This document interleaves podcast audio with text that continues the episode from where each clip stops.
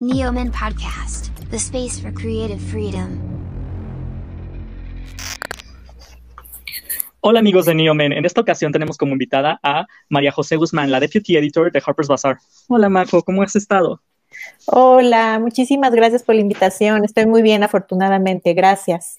No, hombre, a ti, muchas gracias por estar con nosotros en, en Neomen. Empecemos. Platícanos cómo empieza tu gusto por la moda desde chica, en especial el gusto por las revistas. Pues la verdad es que desde muy chiquita, o sea, tendría, ah, ¿qué será? Unos nueve, diez años, empecé a comprar eh, revistas. En ese momento todavía no se editaban la mayoría de los títulos que hoy se editan de las cabeceras internacionales como este, yo qué sé, InStyle, Glamour, eh, etcétera, no se editaban en versión de México, las tenías que comprar la versión de Estados Unidos. Entonces ibas a la tienda o en el aeropuerto y desde chiquita me llamaba muchísimo la atención. Entonces yo empecé comprando, seguí un poco como, como la línea de empecé comprando, este, o sea, como para adolescentes, ¿no? La Seventeen. Claro. Después me fui por más por este glamour, InStyle, hasta que, hasta que luego eh, pues ya me fui hacia las más de pues alta gama, ¿no? Ya que si Vogue, el Harper's Bazaar, etcétera. Entonces fue un poco así, pero desde los 9, 10 años eh, yo tenía en mi habitación eh, eh, junto a mis muñecas y demás juguetes, así las revistas apiladas y no las tiraba, o sea, y recurría a ellas, aunque pasaban años, este, seguía, ah, pues ahora se me antoja leer la de este año de glamour, de tal, y, y las ojeaba, pero era más que nada como un hobby, o sea, nunca lo vi, nunca lo, lo pensé que me fuera yo a dedicar a eso. Realmente me gustaban las revistas, me gustaba verlas, me gustaba ver las fotos, eh, los artículos, la parte de belleza, moda, las partes de shopping, pero nunca, en ese momento nunca lo, lo, hice consciente de que eso podía ser realmente una profesión a la que yo me podía dedicar, ¿no? Era más que nada, pues eso, un hobby, pero, pero sí desde muy pequeñita, o sea, eh, empezó mi gusto, ¿no? Por, por coleccionar revistas y por ojearlas. Y sin querer, creo que el, el, hecho desde, desde temprana edad de empezar a ojearlas y a leerlas y a ver y empaparme de todo este mundo, siento que esa fue como mi, mi, escuela, ¿no? Digo, aparte de que luego ya claro. fui a la universidad, etcétera, fue una muy buena escuela, fue una especie como de, de autodidacta, ¿no? De, de, desde, desde chica estar viendo y consumiendo revistas. Siento que el ojo se me entrenó sin quererlo para, pues, para todo lo que es el mundo editorial, ¿no? Entonces, pues des, desde ahí. Y aún conserva todas esas revistas, porque hoy esas revistas, o sea, costarían, es toda una inversión ya que ahorita sí, se venden carísimo sí. en Amazon y demás, ¿eh? Ya sí. Mira, desafortunadamente, eh, no, la mayoría de esas revistas eh, no las tengo y es una pena porque, porque como dices, ¿eh? no solamente por, pues por el valor comercial que, que, que en este claro, momento pudiera sí, tener. El, el valor personal el, es. Ajá, exacto. Pero no, desafortunadamente y por ahí circunstancias de la vida eh, las perdí, o sea, no, no, las, no las pude conservar. Y tengo algunas, por ejemplo, ya, ya, de, ya de, de, de mi carrera, o sea, de, de, hace varios años, de mis inicios, Claro. eh, cuando, cuando entré a InStyle, o algunas que yo compraba todavía cuando estudiaba, ¿no? Siendo fanática, algunas Harper's Bazaar o algunas Vogue, eh, incluso de, de, de, este, de Europa, ¿no? Algunas Vogue Italia, Vogue París, etcétera, pero más como, como collector's item, digamos, eh, pero muy esporádicas. Realmente de esas que yo leía desde muy pequeña, desafortunadamente, pues no, no las tengo todavía conmigo. Y sí, como dices, son, serían un verdadero tesoro. Sí. Bueno, pero afortunadamente las pudiste disfrutar y mira, te entrenaron para todo lo que es hoy tu carrera. Sabemos que te vas a un máster en Europa para entrenarte y para saber más, más de, de moda después de tu carrera como tal eh, universitaria y cómo es, es, cómo es entrenarte allá y regresar entonces a México a tocar puertas. Exacto. Eh, yo estudié ciencias de la comunicación aquí en, en, México y realmente yo me gustaba mucho el cine, me gustaba mucho, siempre, siempre lo que sí supe es que me gustaba escribir, siempre he sido buena en la parte de redacción, desde, igual desde chiquita. Pero como, insisto, como que no tenía claro de que, de que dedicarse a escribir sobre moda era, me podía yo dedicar a eso, podía hacer yo una carrera en eso. O sea, entonces, en, cuando estudié la licenciatura en ciencias de la comunicación, iba yo más como que pensando tal vez para, para guionismo o para periodismo, escribir, pero, pero periodismo, digamos, duro, ¿no? O sea, de, de hard Sí, news, sí, sí. escribir eh, para un periódico, etcétera, como que no, o sea, y ahora que lo que, que hago un recuento, por ejemplo, eh, de, de, mis trabajos universitarios, y no me dejaban mentir mis compañeros y mis maestros, la mayoría de los trabajos que hice para la universidad, sin pensarlo, tenían que ver algo relacionado a moda. Que si Claro. Eh, la, en la materia de, de, campañas publicitarias, ah, pues el análisis de las campañas de Benetton o que análisis cuantitativo de la comunicación. Ah, bueno, pues entonces analizaba los anuncios de, y, y las características de los anuncios en la, en la revista Glamour, que si el fenómeno de negocio de Sara, o sea, todo, todo era como muy relacionado a, moda y a revistas de moda, pero, pero nada más era porque era mi interés personal, pero insisto, nunca lo, lo hice consciente de que, de que podría haber sido mi profesión. Tal vez si lo hubiera hecho consciente, no hubiera yo tardado en, en pues irme a estudiar esta maestría que mencionas, porque yo finalmente cuando me graduó de Ciencias de la Comunicación, me tardó cinco años en darme cuenta que, que, que, debía yo irme a estudiar esta maestría en, en España eh, para especializarme ahora sí que en editorialismo de moda, en comunicación de moda, en revistas de moda, y, este, y estuve cinco años aquí trabajando para el negocio familiar, que, que agarré mucha experiencia, me sirvió muchísimo, lo agradezco, pero pues nada, después de cinco años me di cuenta que, que ahora sí la moda era lo mío, o sea, las revistas de moda eran lo mío. Y entonces decido irme a España, concretamente a Madrid, a la Universidad Carlos III, a hacer el máster de Vogue. Y este, y, increíble, o sea, fue la mejor experiencia de mi vida. Me, dio la, la, pues ahora sí que las eh, bases para poder así enfocarme, aparte de esta, toda esta eh, cuestión autodidacta que ya les comenté, que desde chica yo pues como que entrené mi ojo, pues ahora sí que ya al estudiar esta maestría, que 100% la recomiendo, eh, pues me pude pues ahora sí que especializar y pues tener los conocimientos con los mejores maestros y, haciendo prácticas en lugares increíbles relacionados con moda, con showrooms, con marcas, ahora sí que en la vida real, ¿no? O sea, de, cómo se maneja todo el asunto de, la comunicación de moda eh, y sobre todo pues en, ese momento en Madrid, ¿no? Entonces fue una experiencia increíble, eh, me dio muchísima muchísima como solidez, ¿no? Y más seguridad en lo que yo quería hacer, pero sí tenía claro que quería regresar a México. Entonces, después del año eh, de, estudiar ahí, ir a hacer prácticas, ir a trabajar un poquito y de conocer mucha gente, yo regresé y como dices, a tocar puertas y no, para nada fue fácil. Eh, eh, prácticamente estuve pues varios meses, pero tal cual, y esa es una anécdota que siempre cuento, igual, estamos hablando de una época en que todavía no era el boom de las redes sociales, no era de que pudieras escribirle a alguien a través de Instagram y a la editora y, oye, este, te puedo mandar mi, mi portafolio, mi currículum, no, o sea, redes sociales, no, tal vez Facebook empezaba a tener como auge, pero no estamos hablando de Instagram, no estamos hablando de Twitter, o sea, no estamos, hablando, estamos hablando de una época en donde pues no era tan fácil acceder, ¿no? A, a, estos medios y a esta gente, a tener este contacto directo. Entonces, tal cual. Claro, era un círculo más cerrado. Exacto, y entonces lo que, lo que hice fue tal cual irme a la tienda donde venían, vendían todas las revistas, que en ese momento afortunadamente ya se editaban en México más revistas. Se editaba ya la edición mexicana de InStyle, de Glamour, obviamente El, Vogue, la que ustedes quieran, ¿no? Este Harper's Bazaar, todas. Entonces, Marie Claire, o sea, todas, todas ya afortunadamente en esa época pues ya se, se editaban, tenían su propia versión eh, en México. Entonces me fui a la tienda donde vendían, venden todas estas revistas, me compré todas y, y en, muchas veces en el directorio editorial este, vienen ahí los correos, ¿no? Electrónicos de, la gente, eh, o sea, que hace la revista, los directores, editores, etcétera. Y me puse a escribir, o sea, tal cual, todos, mandando mi portafolio, mi currículum, mi experiencia de lo que yo había estudiado, las prácticas que hice en España, algunos artículos que había escrito a nivel académico, ¿eh? nada, obviamente nada publicado. Y si mandé 100 mails, me han contestado 10 y de esos 10, como siempre me dijeron no. y dos me dijeron, pues ok, vente, te voy a conocerte. Digo, ahorita no tengo nada, pero, pero, pero pues vamos a conocernos.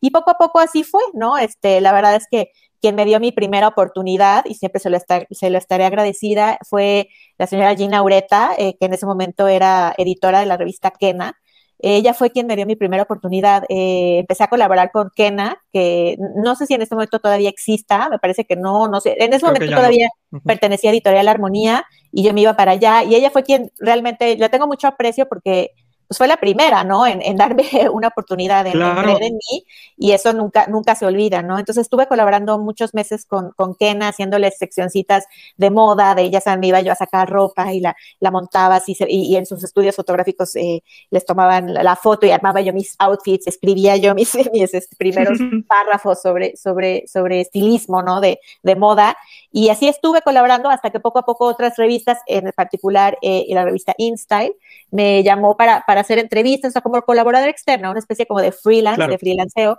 porque en ese momento pues estaba complicado, no había nada eh, fijo, digamos, una vacante, eh, un puesto, digamos, eh, pues para mí, ¿no? O sea, de, de lleno, de fijo. Pero está bien, porque seguí yo colaborando a manera de freelance con, con Kena y empecé a escribir muchos artículos para InStyle y al cabo de unos como cinco meses, la editora de InStyle, bueno, la que en ese momento era la, la subdirectora, Karina Rodríguez, eh, me llama para decirme, oye, ¿te, interesaría un medio tiempo? Este, porque estamos, eh, necesitamos gente que nos apoye en todas las áreas, sobre todo en belleza, y este, y pues nos gustó cómo escribiste y nos gustó tu trabajo y lo que has colaborado de manera externa, entonces, eh, pues queremos que estés un medio tiempo y a lo mejor por unos tres meses, por ahí. Yo, claro que sí, bueno, pues sentí que sí, era claro. sí, sí, sí. en ese instante, sí, sí, sí, en ese instante dices, a donde sea, yo aquí te formo carro si quieres, pero el chiste es estar adentro. Y además que, que finalmente, pues sí, InStyle sí era para mí un referente, o sea, sí era de esas revistas que yo desde que estaba, se vendía en México nada más la edición de Estados Unidos, yo coleccionaba eh, estaba yo súper al pendiente, sabía de, muy del enfoque celebrity que tiene, que tiene Install y a mí me obsesiona, o sea, cada vez que salía sus, reviews de las mejores vestidas de los Oscars y de los Golden Globes y todo eso, o sea, yo lo devoraba, me fascinaba ver Install y, y, y cómo armaban los outfits y sus propuestas y a pesar de que yo era más chica, tal vez ni siquiera yo era el target en ese momento de Install, porque sí era un target más para una mujer más de 20 para arriba y en ese momento yo tenía, era en mis early teens, ¿sabes? O sea, era yo, este, pues adolescente, pero me fascinaba, me fascinaba. Entonces, el hecho de que, de que la subdirectora de InStyle me invitara a colaborar, de, aunque sea medio tiempo para hacer lo que sea, yo, bueno, feliz. En ese momento supe, estamos hablando de más o menos de julio de 2019, no, 2009, eh, cuando yo entré a InStyle, y, sentí que era como mi, mi big break, ¿sabes? O sea, como mi, mi oportunidad, ya, mi momento. Sí, exacto. Entonces, como me llamaron, ya, ya le tenía yo que dedicar mucho tiempo, tuve que suspender ya mi colaboración con Kena, eh, lo cual me dio mucha pena porque, porque yo la disfrutaba muchísimo, aprendí muchísimo y, insisto, Gina Ureta, una gran, una gran eh, editora, y que siempre le estaré muy agradecida. Pero bueno, me, enfoqué a Install y lo que me propusieron como una colaboración de algunos meses, medio tiempo, pues para no hacerles el cuento más largo, pues terminé quedándome ocho años ahí, este, eh, eh, pasando, a, primero haciendo de todo, o sea, escribiendo para, para belleza, un poquito de moda, estilo de vida, de todo, y ya después se abrió la oportunidad de ser coordinadora de moda, eh, la que en ese momento era editora de moda, Clau Cándano, que también le estoy súper agradecida con todo su apoyo, que ahora, bueno, ella es editora general de, él. Ajá, y, en, en ese momento Clau estaba de editora de moda de InStyle, ya con, con Karina Rodríguez al frente de InStyle, ya no como subdirectora, sino como editora general, porque la que en ese momento Laura Manso, que era la, editora general, se pasó a quién.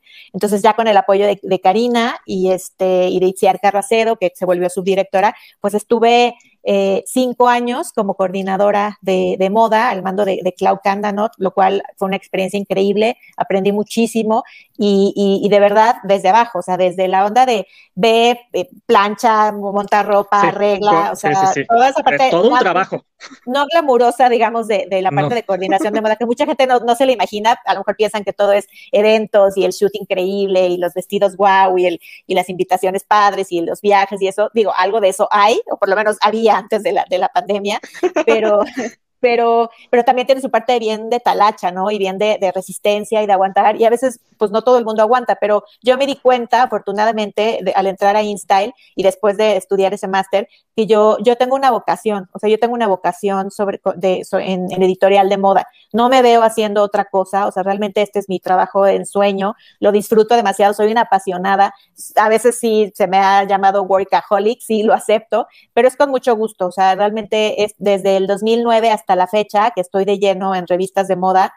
Me encanta, he aprendido increíble, aunque mi fuerte obviamente es la parte de redacción, es la parte más periodística. Tuve que aprender sobre styling, sobre estilismo de moda, tuve que aprender sobre cosas, cuestiones de belleza, hacer relaciones públicas, networking. O sea, ahora sí que trabajar en una revista te, abre las puertas para un montón de cosas en donde yo he ido, pues ahora sí que aprendiendo muchísimo, ¿no? Y, lo agradezco. Entonces, esa, eh, toda mi etapa en InStyle es una etapa muy querida eh, que yo llevo siempre aquí, de verdad, y la agradezco porque fue una gran escuela.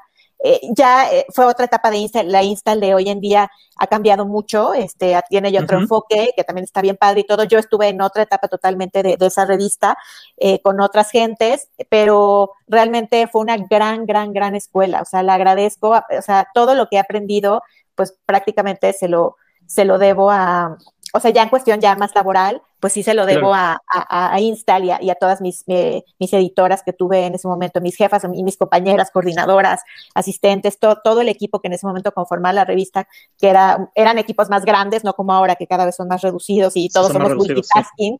Sí, sí, sí. En ese momento todavía las revistas, exacto, en ese momento todavía las revistas eran de 18, 20 personas, ahora pues ni pensarlo, ¿no? Ahora entre 5 ya es un equipo grande, casi casi de, para hacer una revista. Entonces, eh, todavía me tocó esa época, afortunadamente. También la transición a digital, a redes sociales, a, escribir para digital, que es diferente escribir para digital que para, para, impreso. Pero aún así, pues sigo enamorada. Ajá, dime. ¿Cómo te tocó un poco esa transición justo del print a digital? Porque tú me estás hablando justo en el año 2009, fue cuando empieza, como bien dices, el boom eh, de Facebook, de Twitter, empiezan los blogs, empiezan los bloggers, y entonces no es lo mismo, claro, una capital como Nueva York o París a México, que sí es una metrópoli, que sí nos va bien, que sí hay muchas marcas de lujo aquí, pero es muy distinto el circuito Nueva York, París, Madrid al circuito México. Y no es lo mismo tampoco ni los salarios ni toda la realidad que existe en estas revistas tipo Vogue o el mismo InStyle de Nueva York al de México. Sí, y creo que, por ejemplo, películas como el Devil, Devil's Worst Prada eh, crean muchos mitos. Digo, ambas esa película me encanta, pero sí a lo mejor refleja lo que es una realidad para, para Estados Unidos. En Estados Unidos, las revistas, si tú ves los directores editoriales, tienen casi, casi editora de accesorios, editora de belleza para... Director de moda, director, sí, sí, sí. Y, aquí, bueno, o sea, es de que una persona casi hace todo ese trabajo, ¿no? Y antes... Sí, lo que allá hacen 10, aquí hace una. Exacto, en las épocas de Install, pues el equipo de moda sí llegamos a hacer unas cuatro o cinco personas, o sea, la editora y de coordinadoras unas tres y un par de asistentes. O sea, sí llegamos, eso ya es un equipo grande, nada más para moda. Hoy en día, o sea, de verdad, hay gente que lleva una, entre una sola persona hace moda y belleza, una sola editora que hace moda y belleza y no tiene asistentes. O sea, digo, han, cambiado mucho los tiempos, pero definitivamente entre Europa, Estados Unidos y México, pues la, la, la, realidad pues era totalmente diferente, equipos mucho más reducidos. Aquí siempre hemos sido una especie pues de multitasking, insisto, este, la editora de moda eh, tiene a su equipo, pero todos hacen de todo, nada de que nada más una especializada en accesorios y una especializada nada más en portadas y otra que se especializa nada más en escribir. No, Aquí todas escriben y todas hacen de todos y todas a veces son asistentes, a veces hacen accesorios, a veces hacen features, o sea, es un poco de, de, todo. Y obviamente esos famosos closets de, de moda, de, como se ven en las, en las películas o en los documentales, sí existen. En, en, en, ahí en, en Install, en Grupo Expansión, teníamos nuestro gran closet de moda compartido con 10 revistas más. Claro, pero porque es Grupo Expansión. Sí, era Grupo Expansión, pero pero la verdad es que no, o sea, todo ese préstamo, nada, con nada nos quedábamos, o sea, eran préstamos por dos días y sí, a veces estaba atascado ese, ese, ese closet porque se tomaban las fotos ya sea con modelo, foto de producto y ahí era donde era como nuestro centro de operaciones. Definitivamente no era nada eh, glamoroso como lo pintan en esas películas o, en esos, o como se ven en esos documentales, pero, pero también sí era un buen espacio y sí, sí llegabas luego a ver cosas increíbles, o sea, que, que nos prestaban las marcas y que te daban ganas de probártelas y de tenerlas pero obviamente pues no, no lo podías hacer porque pues, era para la foto o para la modelo, etcétera, y así como llegaba se tenía que devolver directo a las marcas, ¿no? Entonces sí, eso... en perfecto estado. Exacto, sí, total, ajá, exacto, con todo el cuidado, entonces no, las tenías que tener ahí con pincitas, ¿no? Entonces eh, fue... Eh, insisto, son otras realidades, pero también te hace aprender mucho, ¿no? O sea, porque a lo mejor si estuviera en Estados Unidos y yo solo estuviera dedicada a los accesorios, pues me perdería el hecho de ser asistente en una portada o hacer styling de hasta para una pequeña sección de hombres que teníamos en la revista, de grooming o ver cosas de belleza, o sea, como que el hecho de, de, que sean eh, grupos pequeños y que todo, todo el mundo haga de todo, pues te, te abre más las puertas para aprender, ¿no? de todo, escribir, o sea, no, no o, sea, o sea, trabajas en una revista, tienes que escribir, que hay mucho también esa noción, ¿no? De, de, la gente que le gusta la moda y quiere trabajar en una revista, pero solo les interesa en realidad la parte de styling, la parte de hacer las portadas, de ir por los préstamos, de sacar la ropa, y no, o sea, si estás en una revista, tienes que escribir, entonces tienes que eh, pues claro, la base es el, periodismo como tal. Exactamente, que es finalmente lo que te distingue, porque si no, pues entonces dedícate, hay, hay, tengo muchísimos amigos que son stylists, que hacen un trabajo excepcional, que yo los admiro muchísimo, y se dedican a eso, a ser stylist, y ellos no escriben, y ellos no, no te pueden hacer una una redacción o te pueden editorializar un texto y está perfecto porque ellos están especializadas en styling, pero si ya trabajas en una revista, sí tienes que estar consciente de que además de hacer cosas de styling, tienes que escribir, ¿no? Entonces, bueno, a mí siempre me ha encantado la parte de escribir, la parte de investigar sobre moda, la parte de hacer como un periodismo más inteligente eh, eh, en cuanto a eh, la comunicación de, de, la moda, la belleza y el estilo de vida. Entonces, siempre ha sido pues como mi sello personal esta parte de siempre investigar, siempre hacer fact-checking, de, de, de, hablar sobre temas relevantes sobre temas eh, que realmente importen, que te hagan reflexionar y que le hagan, le, que den esta como como visión como más, más digna y más profesional de, la, profesional de la moda, ¿sabes? O sea, no, no, verlo, no ver la moda como algo banal, como algo trivial, como algo que, que pues muchas veces se cae en ese error, ¿no? Y la mayoría de la gente dice, ay, moda, y tú y tus modas. No, ¿cuál tú? O sea, la moda es cultura, la moda es arte, la moda es, se relaciona con la música, con el cine, con... Con, con, con política, con claro. Un, de, claro, sí, sí, sí. Una buena foto de moda te puede hablar en qué momento socioeconómico estás. Totalmente, totalmente. Y es una expresión cultural y todo, y nadie está exento de ella, ¿no? O sea, simplemente sí, el claro. hecho de de vestir de cierta forma, de elegir cierto color, de elegir cierta silueta, o sea, está hablando de quién eres, ¿no? Entonces eres parte de, de, de esa moda, o sea, ahora sí que nadie se salva y pues eh, lo que yo siempre he tratado es de precisamente darle ese valor eh, importante y especial a la moda, pues dentro de eh, pues eso, ¿no? De, de todos los ámbitos eh, con los que se puede relacionar, con, con, los que puede hacer sinergia, y el hecho de estar en una revista, en un medio de comunicación, pues mi papel es, pues, difundir eso, ¿no? Difundir ese mensaje, y es algo que siempre he tratado de hacer desde mis épocas de InStyle hasta ahora que estoy en, en Harper's Bazaar, ¿no? Claro, una duda, por ejemplo, hoy, hoy antes de pasar a, a, a, la parte de Bobo Producciones y ahora en, en Harper's Bazaar, uh -huh. InStyle era un, era un medio pre-pandemia pre y pre-redes sociales, donde estaban las celebridades. Era el boom de las celebridades. Pero las celebridades se prestaban a estar en estas publicaciones porque les daba, eh, había un sector específico de personas, hombres y mujeres, que veían estas revistas. Pero ellos, ¿cómo, cómo no eh, armaban como pleito, problema o como alguna celebridad como complicada en esta onda de decir, órale, va, yo voy a hacer la portada de InStyle y a mí me vas a poner el vestido de Prada, pero yo sé que a ti Prada posiblemente te está vendiendo la, tú le estás vendiendo la portada Prada. Y a mí no me toca dinero de Prada, a mí nada más me toca mi shoot, mis lindas fotos y la portada. Hay como uno como editor les hablas y le dices, pues es que sí, esto es un negocio al final de cuentas. Tú estás sacando tu publicidad y a mí las marcas, pues las, o sea, es con el dinero que me dan las marcas, pues hablo de ellas y es una, es, estoy compartiendo para, estoy aportando a la, a la industria como tal, tanto de México como en el mundo, hablando yo de estas marcas. Y ellos se publicitan conmigo porque si no, yo no existo como revista. Uh -huh. ¿Hubo algún caso donde les tuvieras que explicar o alguna editora que tuvieras que tuviera que explicar algún, algún manager, algún músico, alguien? O como que todo el mundo entiende perfecto de, bueno, pues sí, la portada es a veces pagada porque pues, uh -huh. es un negocio. Pues mira, afortunadamente, insisto, eh, el hecho de, de, de, estar en una revista como InStyle ya, ya en sí es una cabecera muy prestigiosa a nivel mundial, ¿no? Entonces, claro. prácticamente, pues todas las celebridades quieren estar querían. en la portada de uh -huh. ¿no? Ajá, en ese momento querían. Entonces, eh, lo que siempre se buscó es, es, es, que tuviera esta coyuntura de que, por ejemplo, si tal actriz o tal cantante va a ser portada en X mes, es porque tiene un lanzamiento o va a estrenar una película o va, o sea, entonces lo que siempre se buscó es que se generara una relación ganar-ganar, ¿no? O sea, claro tú, actriz, este, me conviene que estés en InStyle porque eres famosa y porque eres guapa y porque eres la celebridad del momento, y a ti te conviene aparecer justo en ese mes en, la portada de InStyle. Uno, pues porque es InStyle, ¿no? Es una de las, revistas más prestigiosas de, de moda y sobre todo para celebridades en el mundo y obviamente en México. Y dos, porque justo quieres difundir tu proyecto personal, tu lanzamiento, tu película, tu disco, lo, lo, que sea que traigas en puerta, y justo te conviene estar en un, en un medio así, o sea, como Install, pues para publicitarlo, ¿no? Entonces siempre se buscó esta relación ganar-ganar. Entonces, realmente o sea, nunca hubo un tema eh, de, o sea, en los ocho años que estuve en InStyle, no, no es que hubiera un tema de, de, de, de, de sí, de yo quiero el vestido, quiero que me paguen o tanto por estar en la portada.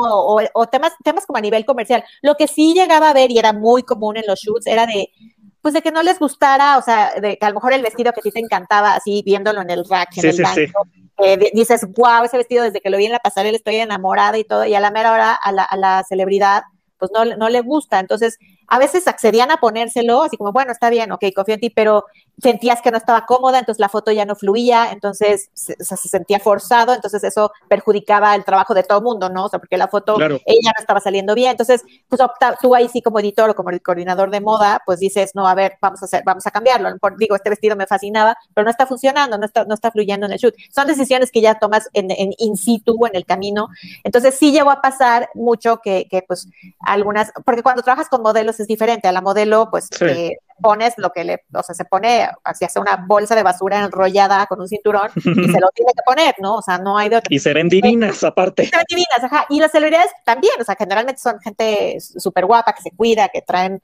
este súper bonitos cuerpos y todo, y aparte ya con este glam team que va acompañado, que los dejaban todavía más guapas, eh, pero de repente sí, sí, la parte subjetiva de ellas, de, ay, es que eso no es mi estilo, es que eso yo no me lo pongo, es que, o sea, entonces sí llegamos a tener en muchas ocasiones, pues, de gente que se negaba a, a usar tal o cual vestido o que se lo ponía, pero notabas en la actitud que ya no estaba fluyendo, entonces tenías que tomar ciertas decisiones. Pero era más bien eso, una, una, una cuestión más subjetiva y más como de, de, que ellas se quieren ver pues al 100 y se quieren ver guapísimas. Y, y para nosotros también era muy importante, ¿no? O sea, que lograr que, claro.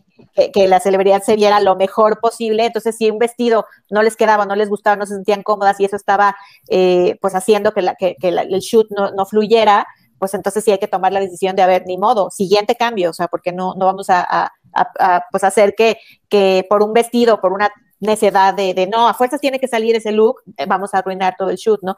Tuve algunos shoots complicadones, otros que fluyeron increíbles, pero en general tengo muy buenos recuerdos, muy buenas experiencias, gente a la que vestí, o sea, te estoy hablando de una Fernanda Castillo, por ejemplo, que la tuvimos en portada Instagram y que hasta la fecha es amiga, gente que se volvió amiga, ¿sabes? Gente que se volvió...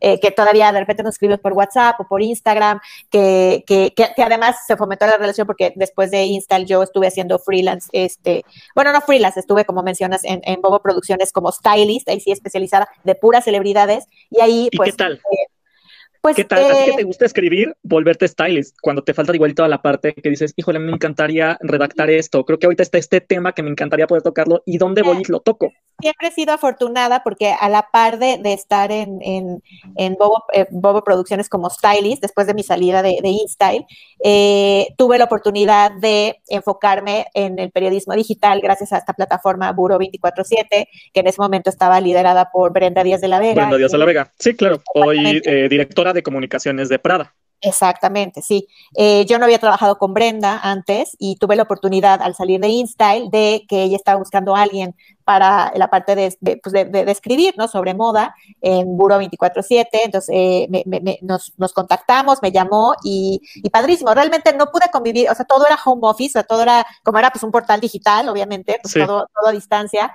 pero fue una gran experiencia. Yo le tengo tanto cariño a Brenda, o sea, me, me apoyó muchísimo. Entonces, eh, a la vez de, de, de, de, estar en Buro 24-7, eh, yo era la stylist de Bobo Producciones y donde llevaban todo un roster de, de, talento, tanto hombres como mujeres, como gente, como cantantes, como gente de, de, de, conductores. Entonces, estaba yo solita. Fue una gran experiencia. Te puedo decir que ha sido las experiencias más, eh, pues que me han cansado, no, en, o sea, no en el mal sentido, sino realmente sí, porque estaba yo sola y me acuerdo, me acuerdo una anécdota eh, de estando en Bobo, tuve un día, o sea, que estaban los premios de la revista, los premios de belleza de la revista Glamour, y hice fitting para, no, no te voy a mentir, entre hombres y mujeres, para, entre, no me acuerdo si eran 8 o 10 celebridades, yo sola. Y obviamente, ustedes han de saber, o sea, para un fitting, sí. no es que le llevas un vestido a, y ya, o sea, para cada persona no. tienes que llevar mínimo unas 10 opciones. Entonces, y aparte había código de vestimenta, era blanco y con negro. Entonces todo tenía... Claro, o sea, más no accesorios, ah, más joyería,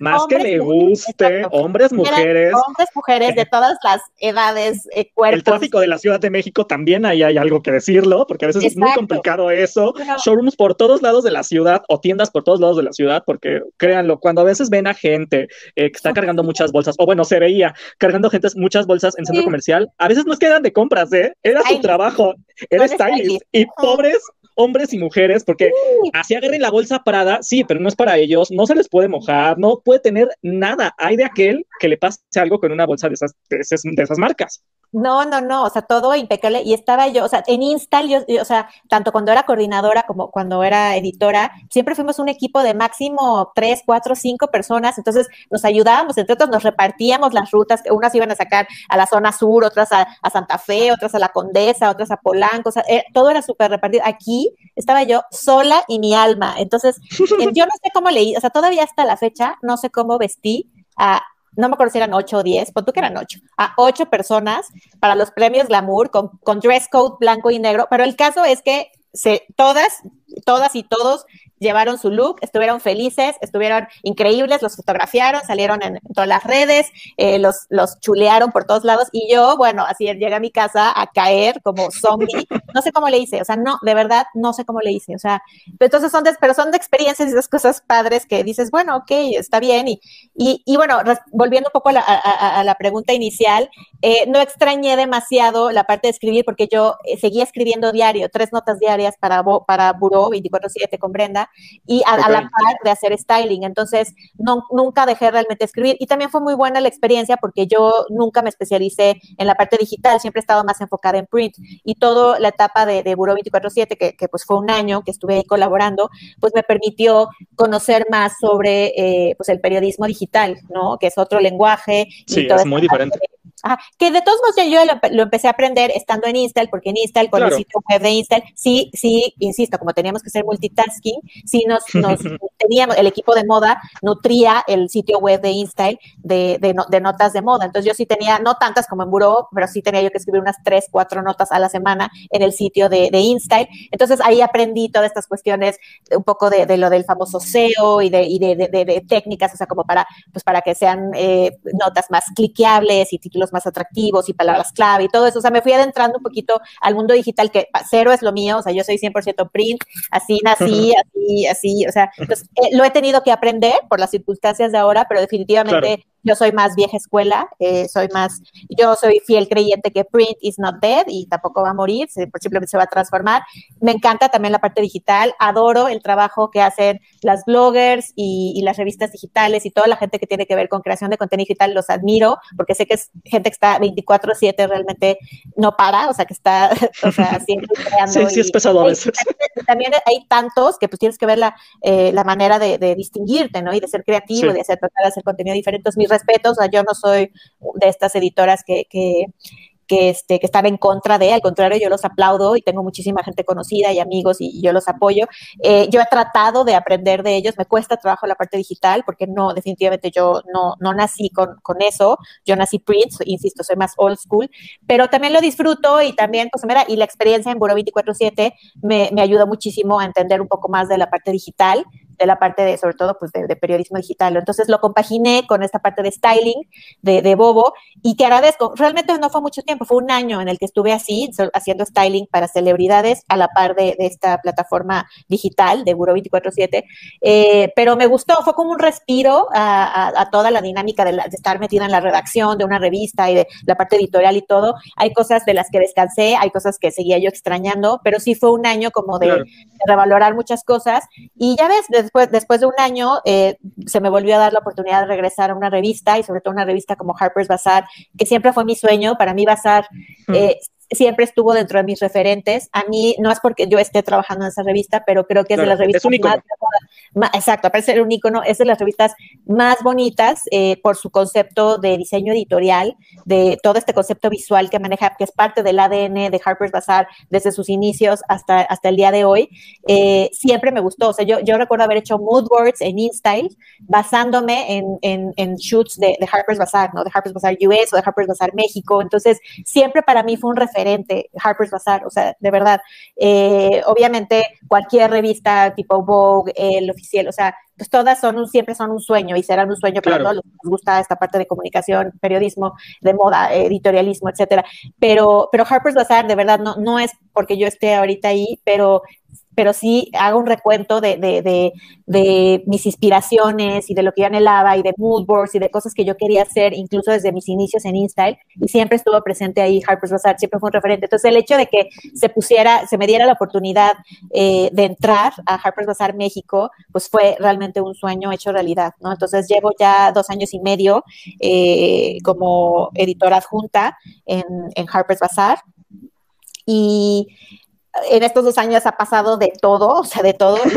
Ahorita la pandemia. Sí, no, y antes de la pandemia, o sea, equipos más chicos, equipos multidisciplinarios, o sea, insisto, yo cuando entré a Instal, hubo un momento en Instal en donde de verdad éramos cerca de 18 o 20 personas, incluyendo a la gente digital. No, o sea, en cuando entré a Bazar, éramos unos siete, ¿no? O algo así, o cinco, así. Y ahora te puedo decir que somos menos de eso, digo, ya no te voy a decir cuántos somos porque ya es como, como muy, muy curioso, pero, pero, y así, o sea, con tan pocas manos, la revista sale adelante y es un esfuerzo, insisto, o sea, es una, es otra, eh, o sea, el, el, término multitasking de verdad cobró nuevos significados con, claro. con ese pero, pero no me quejo, la verdad estoy muy agradecida. La verdad es que Harper's Bazaar para mí es un sueño. Eh, eh, tuve la oportunidad de, trabajar al principio con Lucy Lara eh, como editora general de Harper's Bazaar. Lucy siempre un fue un referente para mí.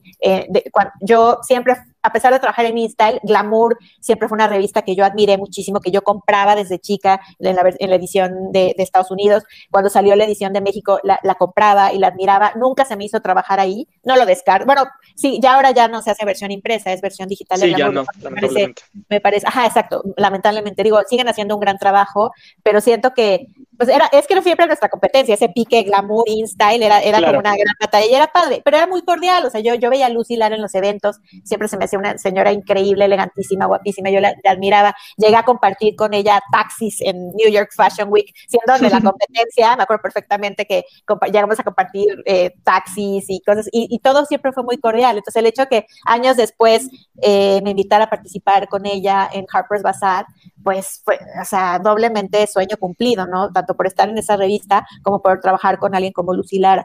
Eh, eh, afortunadamente aprendí, o sea, pude trabajar de, de, de, de cerquísima con ella, o sea, de, devolverme pues su, su, segunda, ¿no? O sea, su, su, su brazo claro. derecho y, y, le estaré siempre agradecida a Lucy Lara por la oportunidad. Ella ya desafortunadamente no, no, no está en, en Harper's Bazaar, sí, ya no. yo sigo, eh, pero, pero la sigo teniendo en altísima estima y siempre agradecida con la oportunidad que me dio pues de hacer este sueño, ¿no? De, de, de, de claro. trabajar en esta revista. Aprendí muchísimo de ella y este, y, y, pues nada, mi admiración siempre, siempre para, para Lucy. Entonces, eh, pues eso, o sea, además de, de ella, obviamente, en la parte eh, lo que les digo del diseño editorial, es una revista dentro de las revistas de alta gama, es eh, pa, eh, para mi gusto, eh, y muchos no me dejarán mentir, pues la revista eh, más conceptual es visualmente muy poderosa, Harper's Bazaar, y siempre lo ha sido. En su ADN lo lleva y la mayoría de las ediciones internacionales, incluida México, eh, así lo tienen, ¿no? Entonces tiene una gran labor de dirección de arte. Entonces eso también ha sido muy importante para mí, o sea, el poder compartir con nuestro director de arte, que es Daro Rosas, eh, que para mí ha sido mi mentor, eh, mi, o sea, una especie de, o sea, de maestro, lo admiro, no saben lo, todo lo que he aprendido de él, o sea, si doy gracias a la vida de haberme puesto en Harper's Bazaar, mucho es el agradecimiento que le tengo haber conocido a alguien como Daro Rosas, que es una eminencia en, la, en, la, en el diseño editorial en México. Es una persona que lleva ya veintitantos o veintipocos años de carrera, de trayectoria. Eso, la verdad, se dice fácil, pero está. Pero está muy difícil. pocos. Exacto. Sí, muy pocos. En editorial, muy poco. Exactamente. Entonces, eh, Daro es una eminencia, ¿no? Daro es, es, un tipo fantástico, un tipo al que, al que le puedes aprender diario, eh, que, que, ha hecho, es, es, para mí es el, el, alma y pilar de Harper's Bazaar. Ha estado ya en la revista casi 20 años. Eh, le ha dedicado gran parte de su vida a, esa revista. Ha visto cómo ha evolucionado desde las primeras editoras hasta nuestra editora del día de hoy, que es Lucía Alarcón. Eh, está, eh, Daro ha estado presente y, lo, padre de esto es que, pues, a pesar de esta evolución, le ha podido dar a, la revista, pues, todo esta, este concepto visual y estas, estas cuestiones increíbles que, que, que, podemos ver, ¿no? En la, en la parte de diseño editorial. Además de que siempre ha tenido gente increíble a su cargo, siempre tiene buen ojo para seleccionar a los miembros de su equipo y algunos se han ido desafortunadamente, otros siguen, pero, pero yo he tenido la fortuna en estos dos años de tener a uno, sin temor a equivocarme, al mejor equipo de, arte y al mejor equipo editorial de, las revistas. Digo, ya sé que quien me oiga lo va a decir, el mejor equipo lo tenemos. No, no, no, pero ¿sabes qué? Está increíble tu pasión por las revistas y por tu equipo, porque poca gente puede hablar así de su trabajo y yo creo que eso eh, dan ganas de comprar la revista. Yo todavía compro revistas impresas. eso, eso, me gustaría también que, que, lo dijeras. Yo tengo 29 años, yo empecé comprando Vogue, honestamente, en el 2008, yo tenía 17 y hasta la fecha yo sigo comprando revistas impresas porque es para mí una manera de apoyar a la industria que a mí me gusta. Entonces, que justo tú que estás trabajando en una editorial, cómo podemos apoyar la gente que nos sigue gustando y las nuevas generaciones, la generación Z y los millennials más chicos, cómo pueden apoyar hoy en día a la editorial, sobre todo de moda en México. Si ellos algún día quieren poder entrar a Harper's Bazaar, a Vogue, a Insta, a, cualquier título, si no se apoyan a nosotros, es que esas publicaciones van a desaparecer en algún momento porque es muy complicado hoy en día el mundo editorial es complicado. Eh, o sea, siento que una Vogue, una Harper, o sea, los títulos que están ya tan establecidos, sí difícilmente van a desaparecer, o sea, porque sí, hay todavía cuestiones comerciales muy, o sea, sí, yo por eso digo, no es que vayan a desaparecer, simplemente se van a transformar, se van a, se van a volver otro tipo de productos. Obviamente ya no serán las revistas con, ni siquiera a lo mejor de periodicidad mensual, a lo mejor serán trimestrales o este, semestrales o anuales y, se van a transformar en un producto más coleccionable, ¿sabes? A lo mejor hacer, en lugar de hacer una revista mensual que la ojeas y pues por ahí medio botas en tu sala o en una silla por ahí, se van a ver, o sea, van a ser más tipo eh, coffee table books o, de material, o sea, como, como que, de verdad lo aprecies y quieras conservar para siempre. Yo lo, yo, lo que les diría a las nuevas generaciones, ¿qué es lo que les digo? Bueno, porque ahora a la par, desde hace un año, eh, perdón, desde el semestre pasado, pero ya voy a cumplir casi un año, también eh, me, entró, la parte de, la docencia, ¿no? Entonces, ahorita estoy dando. Y estás en la Ibero, ¿cierto? Sí, exacto, doy clases en la Ibero. Ya en mis épocas de Insta lo intenté, un semestre di clases justo de editorialismo, de, de moda en la Ibero, y fue una experiencia increíble, obviamente clases presenciales, yo iba ahí a la Ibero y tuve alumnas, alumnas que adoro, que todavía a la fecha tengo contacto con ellas, algunas incluso han trabajado para, para Insta y para Harper's Bazaar, que las he llamado, o sea, porque, porque pues es gente que ya conozco y que hay que apoyar, eh, que, desde, pues, desde que empiezan, ¿no? Desde que salen, desde que gradúan, este, y si tienen un interés genuino y una pasión por, por editorial, pues he tenido la oportunidad de echarle la mano a una que otra, pero este, en su momento no me dio la vida en InStyle porque era muy, muy demandante la revista, entonces solamente di un semestre y eso fue como en el 2016 y lo dejé en pausa. Ahora, en, en 2020, con todo el tema de clases virtuales y la pandemia, pues me invitaron nuevamente a, dar clases eh, en la y acepté porque dije, pues, pues claro, este, hay que, es, virtual, vamos a ver, o sea, creo que es muy práctico, etcétera. Entonces, vi desde septiembre, desde el, desde el semestre de agosto de 2020, retomé la materia de editorialismo de moda y para mí ha sido una, así, es, es, también otra paz. Descubrí que también es otra vocación que tengo, que si algún día dejo de, de, escribir y de estar presente de lleno en una revista, sé que en el aula, aunque sea virtual, ahí tendré yo un lugar. No saben cómo lo he disfrutado. Eh, me, me, me, llena, me entusiasma, eh, o sea, estar en contacto con, con estos chicos y chicas eh, que, que, tienen un interés por el editorialismo y que están a la mitad de su carrera, que son gente que tiene entre 19 y 21 años, y a mí eso me ha enriquecido de una manera, escucharlos, no saben los trabajos que me han entregado, o sea, ahí es donde digo, de que así como faith in humanity restored, así como que tengo esperanza. ¿Seguirá la revista, seguirá México en el mundo editorial? Claro que sí. Porque, sí, porque de repente me, me traigan unos trabajos finales que me quiero morir, o sea, que digo, esto es que esto lo quiero publicar ya. Entonces digo, hay esperanza, hay gente que todavía quiere escribir y todavía quiere hacer cosas padrísimas y gente con, ideas creativas en cuanto a editorialismo de moda es impresionantes y es gente que está a la mitad de su carrera, ¿no? Y está haciendo esto y, y la verdad es que me ha ido muy bien, o sea, eh, me he inspirado, o sea, entonces dar clases me, a la par de mi trabajo en Harper's Bazaar me encanta. Entonces, yo lo que, eh, volviendo a la pregunta inicial, lo que les recomiendo es que sigan comprando revistas, que sigan consumiendo, obviamente, porque eso ya es inherente a ellos, o sea, estar con el celular, estar es parte de. es parte de, o sea, eso ya es, sí, uno mismo, que, como que no nació con eso, ya, pues estás todo el día en redes sociales. y hay ves desfiles, hay ves Para ellos es, es, el pan de cada día, lo cual me parece perfecto, pero sí les hago hincapié en que, y por eso la mayoría del curso, sí se ve una parte digital y sí, se, sí vemos todo eso, pero la parte digital ellos prácticamente casi me tendrían que dar la clase a mí, ¿no? Ellos, ya la dominan, o sea, entonces la mayor parte del curso más bien es ver, o sea, desde las raíces, los orígenes, cómo, cómo empezó Vogue, cómo empezó Harper's Bazaar, cómo empezó la, la, eh, la fotografía de moda, que los primeros escritos, las primeras editoras, o sea, hacemos un recuento de eso, hacemos, obviamente hacemos este eh, eh, escritos y, y, me tienen que, les dejo tarea y me tienen que entregar muchos ejemplos, pero no, más que nada, no por molestarlos, más que nada para que vayan enriqueciendo su propio book. Claro. Yo siempre es lo que les digo, si ustedes, si yo les dejo hacer una nota de la nueva bolsa de Gucci, la hacen y me hacen un trabajo increíble, eso es parte de su book y cuando salgan de aquí quieren ir a pedir trabajo, eso lo pueden presentar como parte de, de algo que ustedes hicieron, porque es, es, parte de su experiencia y lo, que están haciendo. Entonces, todo es muy práctico, pero sí les recalco mucho de sigan comprando revistas. ¿Por, ¿por qué?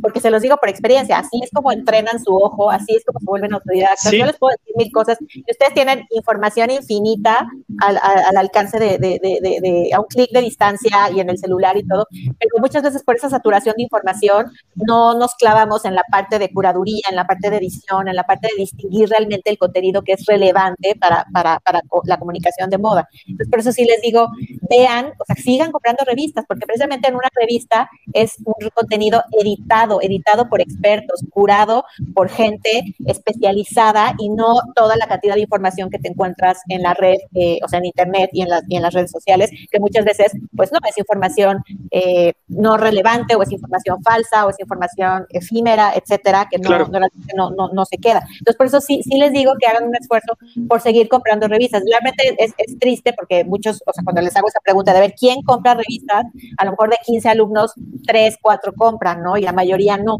Pero bueno, por lo menos que, que, que sí les sirve el recordatorio de, de, de, de, que, que se interesen por las publicaciones, todavía por las publicaciones de moda, de que realmente vale la pena todavía invertir en, en contenido impreso, precisamente por esta parte de edición, por esta parte de curaduría que tienen, eh, que no, no necesariamente le encuentras en todo lo que ves en las redes sociales, ¿no? Entonces, esa es, esa es como la parte más valiosa que puede tener todavía una revista impresa de moda, ¿no? Claro. Sí, a recalcar eso. Tú con tu ojo entrenado, ¿cómo sabes quién es un buen editor de revista? ¿Cómo sabes cómo es una buena portada, un buen shoot y cómo ves el talento en alguien que apenas va empezando?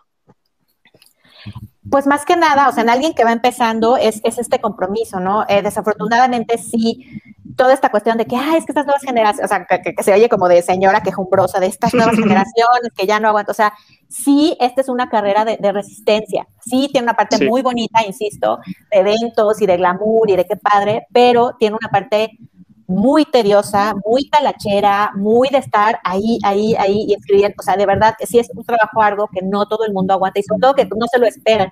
Entonces, yo lo que les recomiendo siempre y, y cuando veo en alguien esta parte de que digo, ah, esta persona tiene potencial, es porque tiene la suficiente paciencia de, de esperar, o sea, de, de, de, empezar como desde abajo, de que no le tiene miedo a la talacha, así como de ir al evento, tampoco, tampoco le dice que no a hacer cosas eh, pues muy talacheras que hasta la fecha, hasta un editor general hace, ¿sabe? O sea, o sea no es que, que, no, yo ya por eso, o sea, yo ya no estoy para eso, yo no hago eso, no, o sea, aquí, sobre todo en estas épocas del multitasking, todos hacemos de todo. Entonces, alguien que no le tenga miedo ni, ni que sea renuente. A trabajar.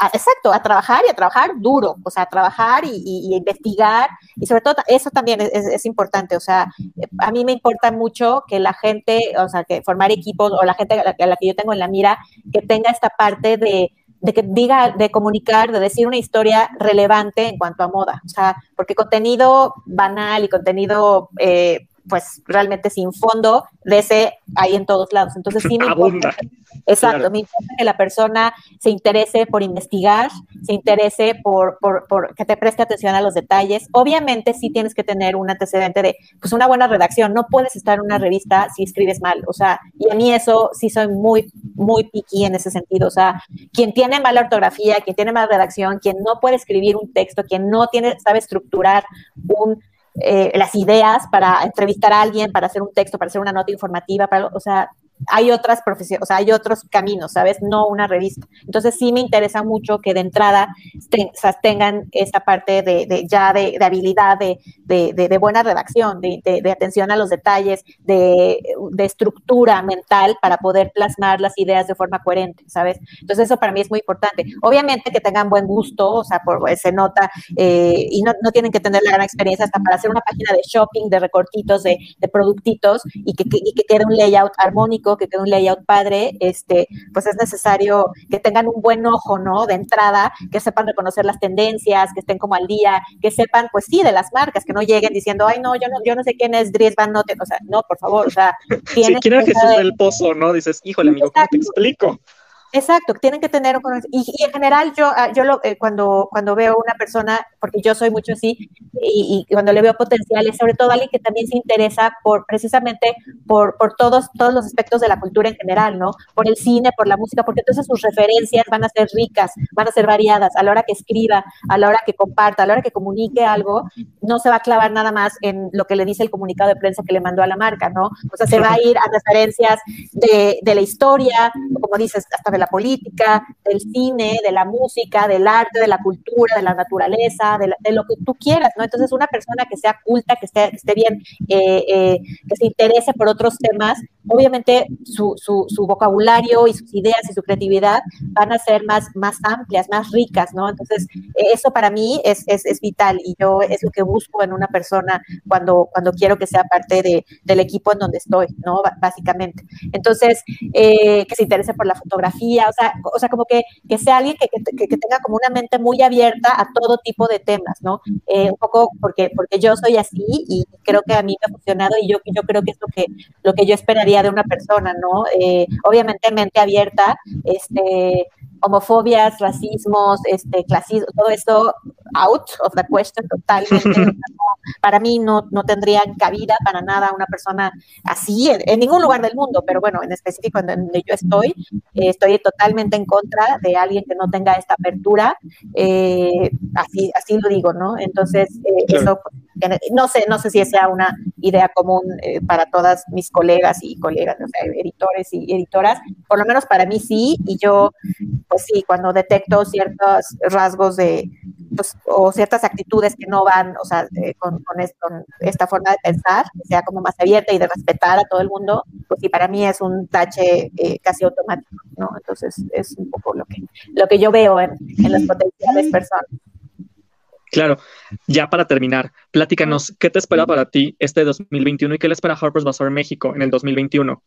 ¿Qué, qué, ¿Qué crees que viene ya Ahora, después, ahora los nuevos 20, como le están llamando a esta nueva era, ¿qué crees que venga para, para la editorial, para tu editorial? y para la moda en México también, que ahorita es un tema que está muy de moda, muy en boga, apoyemos a las marcas mexicanas. Y Harper's Bazaar es una revista que ha apoyado siempre a las marcas mexicanas. Es de las revistas que siempre ha tenido algún diseñador mexicano dentro de sus páginas desde sus inicios.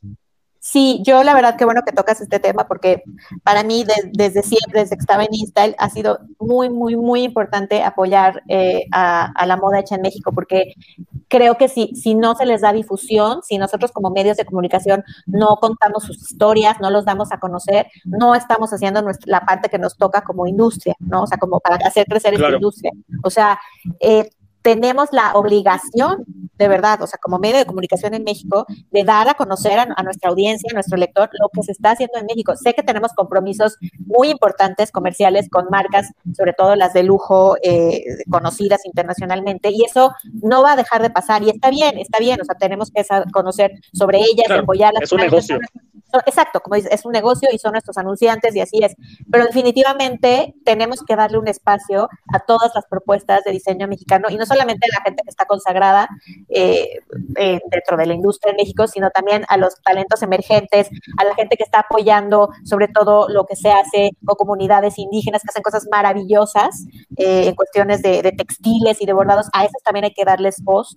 Tenemos que, que ser un, un, un escaparate para también hacerlo. Es difícil, insisto, porque sí, por ejemplo, yo veo, veo Harper's Bazaar de hace unos años, incluso de cuando yo entré, y eran revistas de 200, 300, 400 páginas. Hoy en día nuestra revista sale con muchas menos páginas, cada vez hay menos espacio, sí, cada vez hay menos anunciantes, entonces las posibilidades de dar más difusión o la difusión que yo quisiera o que, todos quisiéramos, pues de repente sí se reduce precisamente porque ya no contamos con, con eh, eh, estoy hablando de la parte impresa, ¿no? De, con, el número de páginas, estas ediciones súper gordas que antes salían, pues hoy en día ya no son una realidad, las revistas cada vez salen más, más pequeñitas, más, más flaquitas. Entonces, pues darles más apoyo en la parte digital, que es, que es ahí donde pues no hay, no hay límites, ¿no? Este, uno puede postear y hacer todo. Sin embargo, también en esa parte hay intereses comerciales eh, que a veces te impiden dar este, pues todo, todo el apoyo. Pero bueno, de mi parte, o sea, yo como Majo y si, si sigo estando eh, el tiempo que esté yo en Harper's Bazaar, eh, siempre trataré de apoyar no solamente en la cuestión de, diseño mexicano y de la moda, sino también fotógrafos mexicanos, estilistas mexicanos, maquillistas, peinadores, eh, periodistas, o sea, eh, todo, todo, o sea, quien forme parte de esta industria y quien esté aportando algo eh, a, nivel creativo para esta, para ah, esta revista de moda, porque todo es un equipo, ¿no? O sea, no hay revistas, si no hay si no hay periodistas, si no hay stylists. una sola persona no la, no la arma. Exacto, exacto. Entonces, siempre voy a abogar porque, por, por, por lo hecho en México, o sea, por, porque toda esta gente creativa, tanto en la parte de, de diseño de moda como en la parte creativa a nivel editorial, eh, se le dé este apoyo y seamos un escaparate para, para lo que se está haciendo en México. Y, y, sí, definitivamente, pues es un poco luchar contra viento y marea, también por esta parte de, de intereses pues, comerciales y de, y de poco espacio que luego de repente tenemos, pero eh, pues siempre van a estar ahí, ¿no? Y afortunadamente creo que tengo una buena relación con, con tanto con diseñadores como con estos creativos. Este, eh, a veces quisiera llevarles todo el apoyo del mundo, a veces me es imposible, pero bueno, por lo menos a los que a los que son cercanos, a los que con los que ya he trabajado y con, con los que convivo, sí, que el apoyo sea continuo, seguirlos, seguirlos, este, dan, seguirles dando mi apoyo en el sentido de que tengan este escaparate en el cual eh, pues, puedan mostrar su trabajo y puedan dar, dar a conocer a nuestros lectores, pues todo, porque aparte hay, hay un talento increíble, o sea, por talento no no, no, este, paramos. No paramos. México no para, sí. No, está muy, de verdad, o sea, es impresionante. Este, ahora sí, como el dicho eso de hay talento, solo falta apoyarles, que es de verdad, o sea, hay, hay muchísimo talento y, y, hace falta entonces que la gente como consumidor eh, conozca estas propuestas, sepa el valor y entonces diga, ah, ok, sí, ya entendí por qué a lo mejor esas botas o esa blusa, o, sea, a lo mejor cuestan tanto, pero es que ya, ya entendí el trabajo que hay detrás, ¿no? Y, todo el esfuerzo, y los materiales y todo, y entonces a lo mejor sí, a lo mejor en la tienda de fast fashion me cuestan más baratas, pero esta pieza es única y es hecha artesanalmente y tal, y, y, hace falta educar más a la gente como consumidora de, de moda en, México, pues para que aprecien más estos, este, pues estos productos, ¿no? Y estos diseños, estos, estos, este, prendas, estos accesorios, que, realmente yo eh, soy una consumidora de, de producto mexicano, de mis prendas favoritas ah, que, conservo y que las tengo como en casi casi en vitrinas y de que no me la toque son, son cosas hechas en México, ¿no? De mis diseñadores favoritos eh, y, que aprecio y que no quiero que nunca, nunca, a pesar de que a lo mejor ya no me queden o ya están medio este, gastadas de tanto uso, nunca las voy a tirar porque realmente le, tienes un aprecio y un cariño a esas prendas, ¿no? Entonces, me encanta consumir moda en México eh, y siempre que, que, pueda lo haré y siempre que pueda, pues tendré esta difusión, ¿no? Entonces, pues bueno, ¿qué, qué viene para Harper's Bazaar? Yo espero que siga, siga viniendo mucho print, aunque, aunque hay esta situación complicada y difícil, eh, que logremos, eh, aunque sea transformarnos, o sea, en este objeto más como coleccionable de deseo, eh, aunque no, aunque nuestra periodicidad tal vez ya no, no sea la misma, no lo sé, en este momento seguimos normales, mensuales y saliendo bien y todo, pero pues no sé, tal vez llega un momento en el futuro y tal vez no tan lejano en donde tengamos que transformarnos todavía más. Yo, yo creo fielmente que print no va a desaparecer, sobre todo en los títulos, insisto, como más, más reconocidos, en las cabeceras más top, sobre todo a nivel global y que existen en México. Entonces yo sí espero que, que, sea una bazar eh, pues más, que sí, obviamente con su ADN muy sofisticado y muy de lujo y muy de, de pues, de, alta gama, porque eso es, así es, ha sido siempre pensar, pero que también muy a su estilo y muy de acorde a su, a su sello personal, no deje fuera estos temas importantes que están en la agenda actual de hoy en día, como la sustentabilidad, como la equidad de género, como, eh, yo qué sé, o sea, derechos de la mujer, yo qué sé, o sea, cosas que pueden ser más, más eh, para un Marie Claire o para una, una revista más enfocada a periodismo, pero creo que ya no podemos hacer más oídos sordos este, y ni, ojos ciegos a los temas que están pasando. De una u otra manera, estos temas de inclusión y de diversidad y de sustentabilidad y de todo lo que está en la agenda actual eh, se tienen que incorporar, ¿no? Y, y, aquí el truco es cómo los incorporas siguiendo el ADN de tu propia publicación, ¿no? Entonces, creo que eso es un reto para Harper Pasar. Creo que ojalá lo podamos lograr. Eh, yo espero que sí, porque para mí sería muy satisfactorio y muy enriquecedor. Y bueno, para mí personalmente que viene, pues ojalá seguir en Harper's Bazaar. Eh, sigo con, mis clases el tiempo que sea necesario. Para mí eso es como, como mi futuro a, a largo plazo, dedicarme de lleno a la docencia, es algo que me llena, es algo que creo que tengo tengo mucho que aportar y mucho que decir, eh, gracias a, la experiencia, a estos 12 años que tengo ya de, trayectoria. Entonces, y nada, esperar realmente, o sea, que suene a, a, a ya dije, pero sí, ya que acabe esto, porque ya, ya nos surge, ya nos surge volver a salir a las calles, volver a chutear de manera normal, eh, volver a, ir a los eventos, volver a tener el contacto con la gente, volver a tocar la ropa, volver a tocar a las modelos, volver a tocarnos todos, o sea, porque también es parte esto, ¿no? De la inspiración. Entonces, yo sí, ojalá, digo, no creo que sea pronto, pero sí espero de verdad eh, ardientemente que, esto ya acabe y que podamos tratar de volver a tener una, normalidad. Entonces, pues nada, eso creo que viene para mí.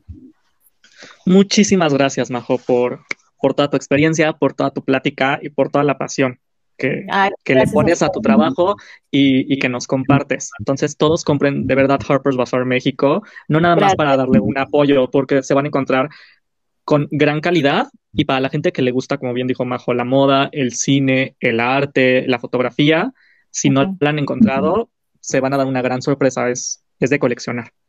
Muchas Muchísimas gracias. No, de verdad, gracias a ustedes por todo el apoyo, por sus lindas palabras, por este espacio que me dan, por invitarme. Y bueno, pues yo encantada siempre de regresar con ustedes para seguir hablando de todas estas experiencias. Pero de verdad, mil, mil gracias a todos y a todos los que van a escuchar esto o lo están escuchando. Muchísimas gracias por todo el apoyo.